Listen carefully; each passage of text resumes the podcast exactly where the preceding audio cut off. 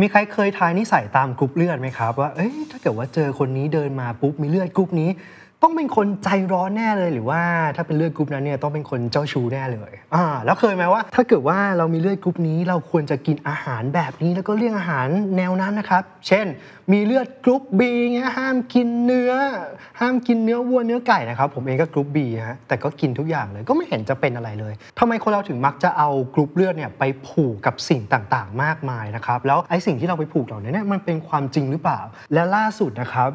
กรุ๊ปเลือดเนี่ยก็ถูกนำไปแต่งเป็นเพลงด้วย แล้วก็ดังมากกำลังอยู่ในกระแสเลยก็คือเพลงเลือดกรุ๊ป B นะครับอ๋อวันนี้นะครับผมข้าวต้นสมบูรณ์แล้วก็ Top to Toe จะพาทุกคนนะฮะไปทำความรู้จักกับกรุ๊ปเลือด แล้วไปดูซิว่าไอ้ที่กินตามกรุ๊ปเลือด ทายนิสัยตามกรุ๊ปเลือดหรืออื่น ๆ ตามกรุ๊ปเลือดเนี่ยมันจริงหรือเปล่า This is the Standard Podcast. Eye opening for your ears. Top to toe podcast สุขภาพที่ใช้วิทยาศาสตร์ ไขปัญหาตั้งแต่หัวจดเท้า ก่อนอื่นเลยนะครับ เรามาทำความรู้จักกับกรุ๊ปเลือดกันก่อนดีกว่าว่ากรุ๊ปเลือดเนี่ยมันมีกี่ประเภท แล้วแต่ละประเภทเนี่ยมันแยกแยะยังไง แล้วทำไม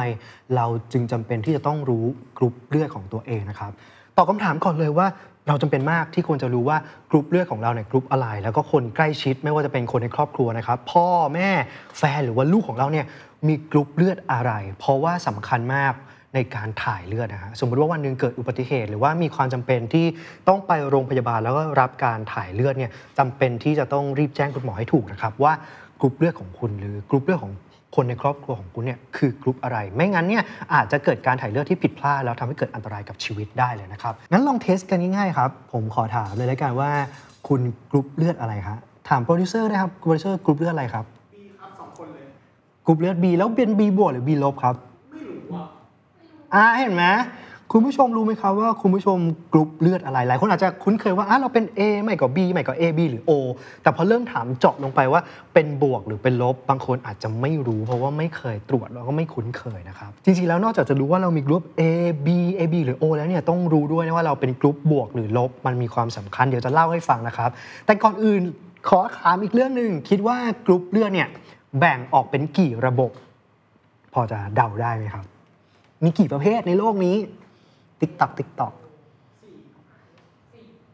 ระบบเลยเนาะ ABO เงี้ยเรียกว่า 1 ระบบอ่าคิดว่ากรุ๊ปเลือดมีทั้งหมดกี่ระบบฮะสองโอ้ยมีแต่คนเดาสองนะครับ จริงๆแล้วกรุ๊ปเลือดนะครับมีทั้งหมด 43 ระบบเลยนะครับ แต่ว่าเรามักจะคุ้นเคยกับแค่ อย่างมากคือ 2 ระบบก็คือ ABO system หรือว่า Rh rhesus system ซึ่งเราจะเรียกมันว่าบวกหรือลบเท่านั้น เพราะว่าเลือด 2 ระบบนี้นะครับมีความจำเป็นในการถ่ายเลือดค่อนข้างเยอะนะครับ ถ้าเกิดว่าเราถ่ายเลือดผิดหรือว่าไม่แมทช์เนี่ยนะครับอาจจะส่งผลเสียต่อร่างกายได้ ทีนี้เรามาดูกันนิดนึงครับว่าไอ้เจ้า ABO กับ RH system เนี่ย มันแบ่งแยกย่อยยังไงบ้าง ชื่อก็บอกอยู่แล้ว ABO นะครับ เพราะฉะนั้นจะมีเลือดได้ทั้งหมด 4 ประเภทก็คือ A B AB หรือว่า O นะครับ ส่วนเจ้า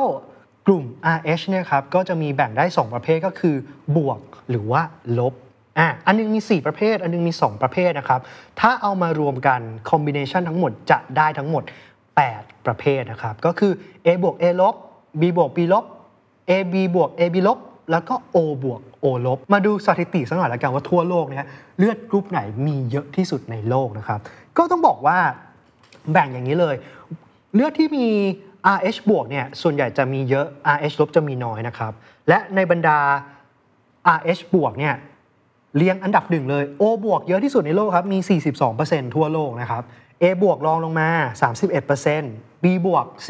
15% AB บวก 5%ครับอะนั่นคือกลุ่มบวกเนาะที่กลุ่มลบก็จะรองลงมาครับ เรียงเหมือนเดิม pattern เดิมเลยคือ O ลบ3% A ลบ2.5 B ลบ1%แล้วก็ AB ลบ0.5%นั่นหมายความว่าส่วนใหญ่แล้วคนในโลกนี้มีเลือดกรุ๊ป O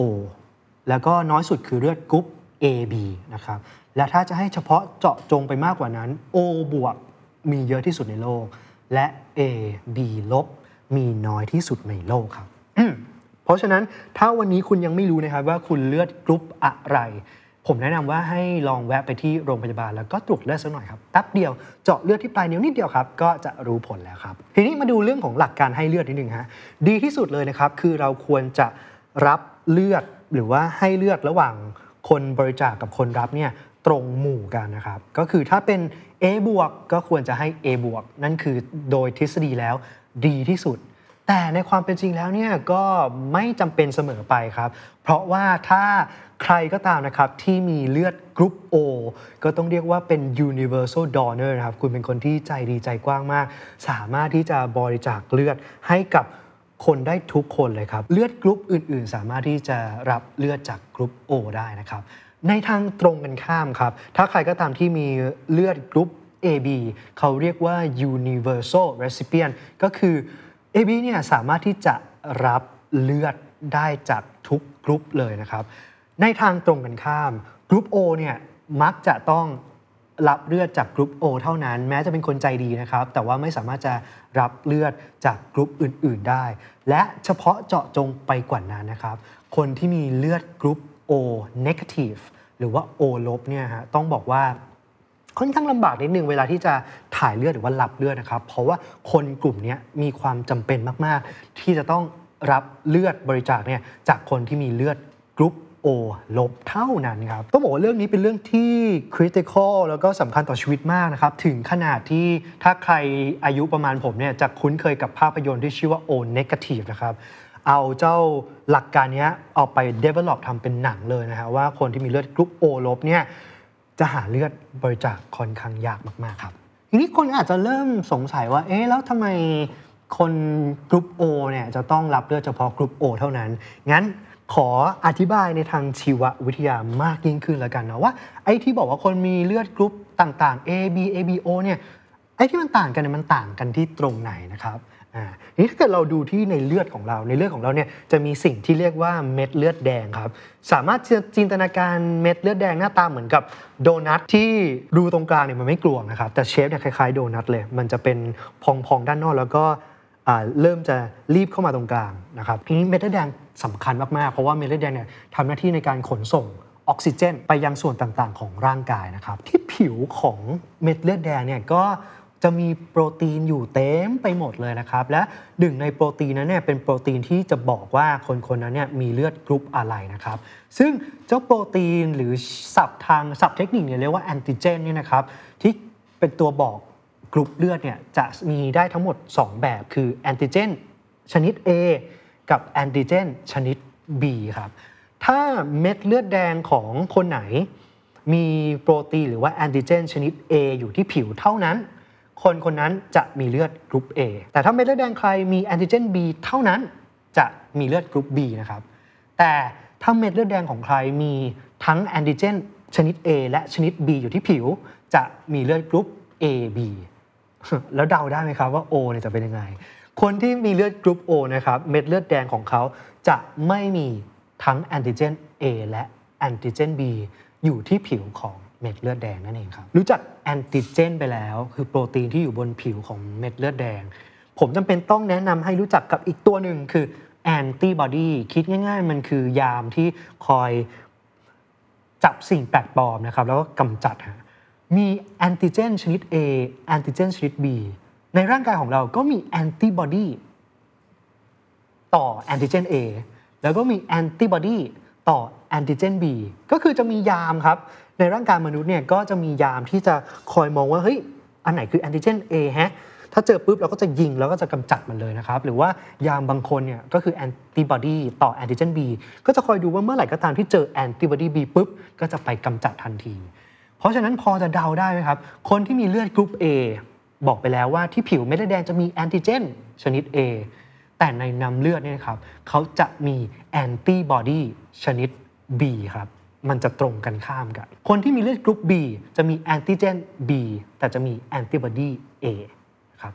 คนที่มีเลือดกรุ๊ป AB จะมีแอนติเจนทั้ง A และ B แต่จะไม่มีแอนติบอดีอะไรเลยนะครับในขณะที่คนกรุ๊ป O ไม่มีแอนติเจนอะไรเลยบนเม็ดเลือดแดงก็จริง แต่เขาดันมีแอนติบอดีทั้ง A แล้วก็ B เลยนะครับ ถามว่าทำไมต้องอธิบายมาจนถึงแอนติบอดีด้วย เพราะนี่แหละคือเหตุผลว่าทำไม O ถึงต้องรับเลือดคนกรุ๊ป O เท่านั้น เพราะว่า O มีแอนติบอดีทั้ง A แล้วก็ B ครับ เพราะฉะนั้นถ้าเกิดว่าคนเลือดกรุ๊ป A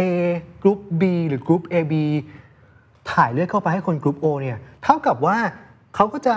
ให้เม็ดเลือดแดงที่มีแอนติเจน A หรือว่าแอนติเจน B เข้าไปในคนที่เป็นเลือดกรุ๊ป O แล้วร่างกายของคนที่มีเลือดกรุ๊ป O เนี่ยเขามีแอนติบอดีทั้ง A กับ B อยู่แล้ว ใส่ไปเนี่ยมันก็อาจจะทำปฏิกิริยากัน แล้วทำให้เลือดเป็นพิษได้ แล้วก็ไม่ปลอดภัยนั่นเองนะครับ แล้วก็เช่นกันครับ ถามว่าทำไมคนที่มีเลือดกรุ๊ป AB สามารถรับเลือดได้ทุกคน เพราะว่าในร่างกายของเขา ไม่มีแอนติบอดีต่อทั้งแอนติเจน A แล้วก็แอนติเจน B เพราะฉะนั้นรับเลือดจากกรุ๊ปไหนก็ปลอดภัยทั้งสิ้นนั่นเองครับ นั่นคือระบบเลือด ABO ฮะทีนี้มาถึงระบบเลือด RH นิดนึงที่พูดถึงบวกกับลบนะครับ คิดง่ายๆคือถ้าที่ผิวของเม็ดเลือดแดงนะครับ มีแอนติเจน หรือมีโปรตีนชนิดหนึ่งแล้วกัน เราจะเรียกไปว่าคนนั้นมีเลือด RH บวกแต่ถ้าไม่มีแอนติเจนเรียกว่า RH ลบนะครับซึ่งในทางเดียวกันนะครับ กรุ๊ป RH บวกมีแอนติเจน RH บนเม็ดเลือดแดง ก็จะไม่มีแอนติบอดีต่อ RH นะครับในขณะที่คนที่มีกรุ๊ป RH ลบ จะไม่มีแอนติเจนบนผิวเม็ดเลือดแดง แต่จะมีแอนติบอดีในเลือดนะครับหลักการถ่ายเลือดก็คล้ายกันครับ คนที่มีเลือด RH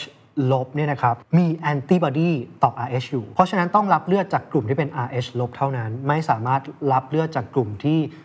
เป็น RH บวกได้ เพราะไม่งั้นเนี่ยแอนติบอดีของเขาจะไปจัดการแอนติเจนบนผิวเม็ดเลือด แล้วก็ทำให้เกิดอันตรายได้นะครับ ก็เป็นที่มาว่าทำไม O negative หรือว่า O ลบ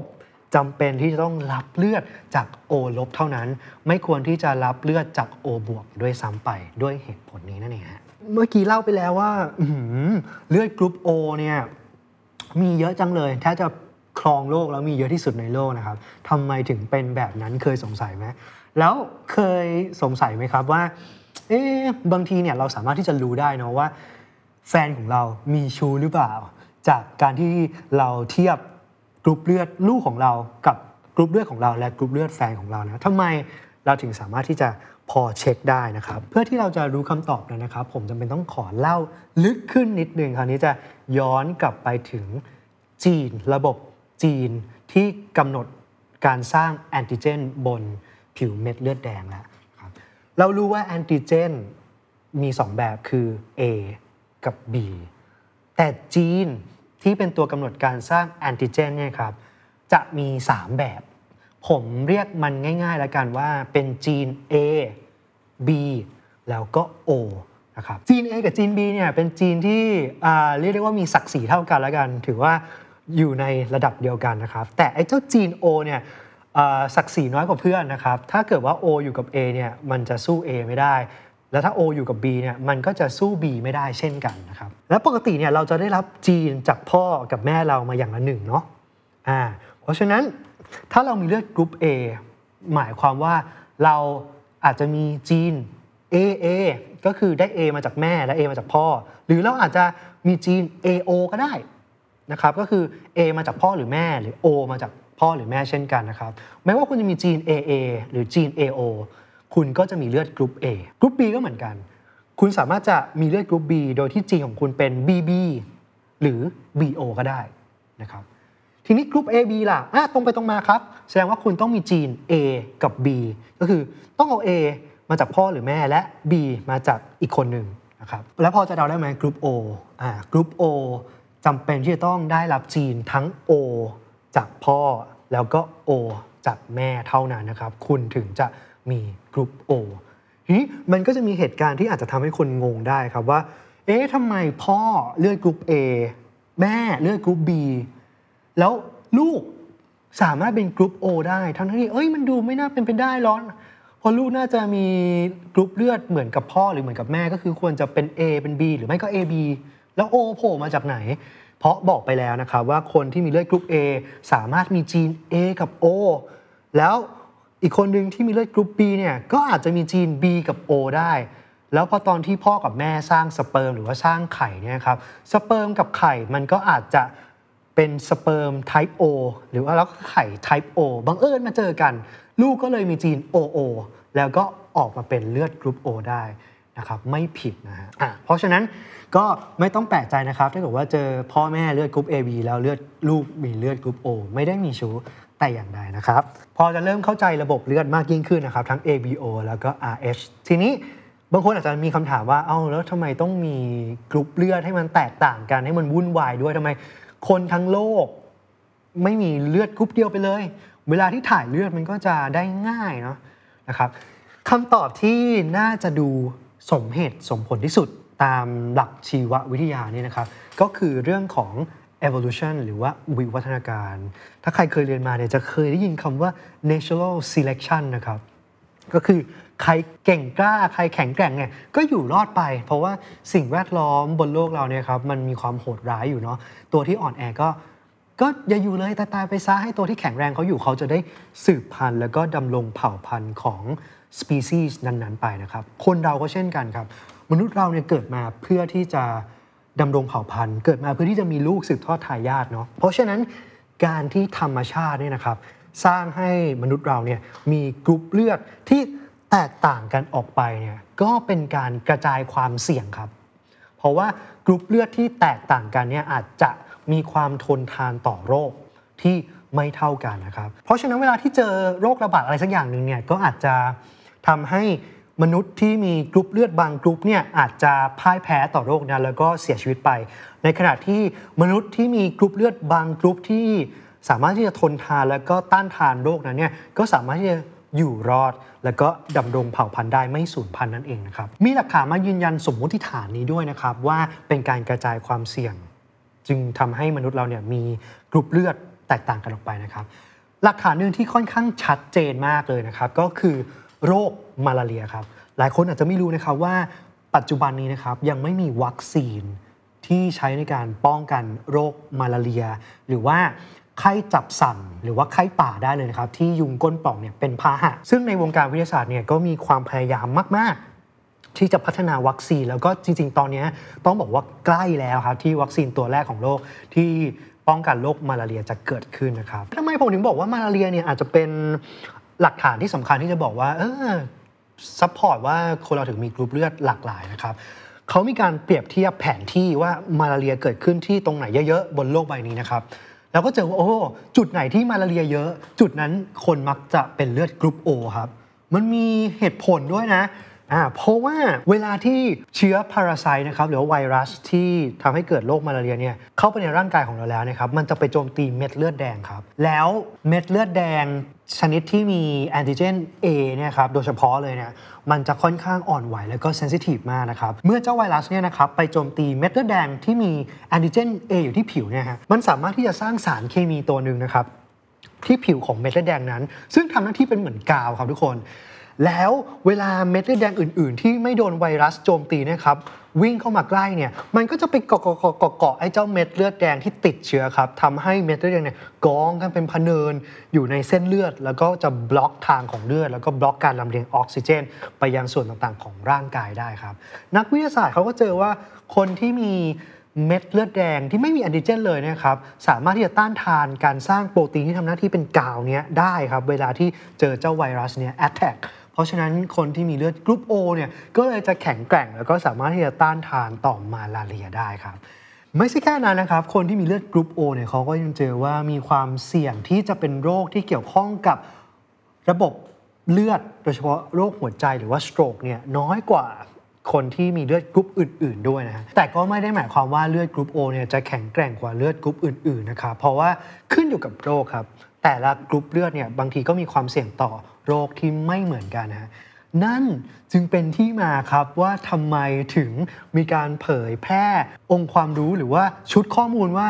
คนที่มีเลือดกรุ๊ปนี้กรุ๊ปนั้นเนี่ยควรจะกินอาหารแบบนี้แบบนั้นเท่านั้น ถึงจะดีต่อสุขภาพของเรานะครับ ซึ่งที่มาที่ไปเนี่ยมันก็เกิดจากการที่นักวิทยาศาสตร์ หรือว่าคุณหมอเนี่ยเขาเริ่มสังเกต แล้วเขาเก็บสถิติ แล้วเขาเจอว่าอ่าคนที่มีเลือดกรุ๊ปนี้เนี่ยบางทีเนี่ยอาจจะมี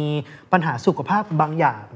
มากกว่าเลือดอีกกรุ๊ปหนึ่ง แล้วก็เกิดเป็น recommendation หรือคำแนะนำมาว่าอ๋อก็ควรจะกินอาหารกลุ่มนี้สิ เพื่อหลีกเลี่ยงไม่ให้เกิดปัญหาสุขภาพเรื่องนั้นๆนะครับ แต่ทุกคนครับ ชุดข้อมูลเนี่ยครับก็ต้องบอกว่ามันเป็นชุดข้อมูลที่ไม่สามารถที่จะแอพพลายได้กับคนทั้งโลก คนกรุ๊ป O ทุกคนนะครับ เพราะมันก็คือสถิติครับ การทำวิจัยเนี่ยมันสามารถจะเก็บสถิติได้ไม่ได้เยอะมาก มันอาจจะเป็นแค่กลุ่มใดกลุ่มหนึ่งเท่านั้น การที่เก็บข้อมูลได้เพิ่มมากขึ้นมากขึ้นมากขึ้น ชุดข้อมูลมันก็อาจจะเปลี่ยนก็เป็นได้นะครับ จึงมีกลุ่มนักวิจัยครับที่ทำงานทางด้าน nutrition ด้านอาหารเนี่ยพยายามศึกษาเลยว่าเอ้ที่เขา recommend มาเนี่ยมันจริงหรือเปล่า ก็เลยเอาคนมาทั้งหมด 1,500 คนลองดูซิ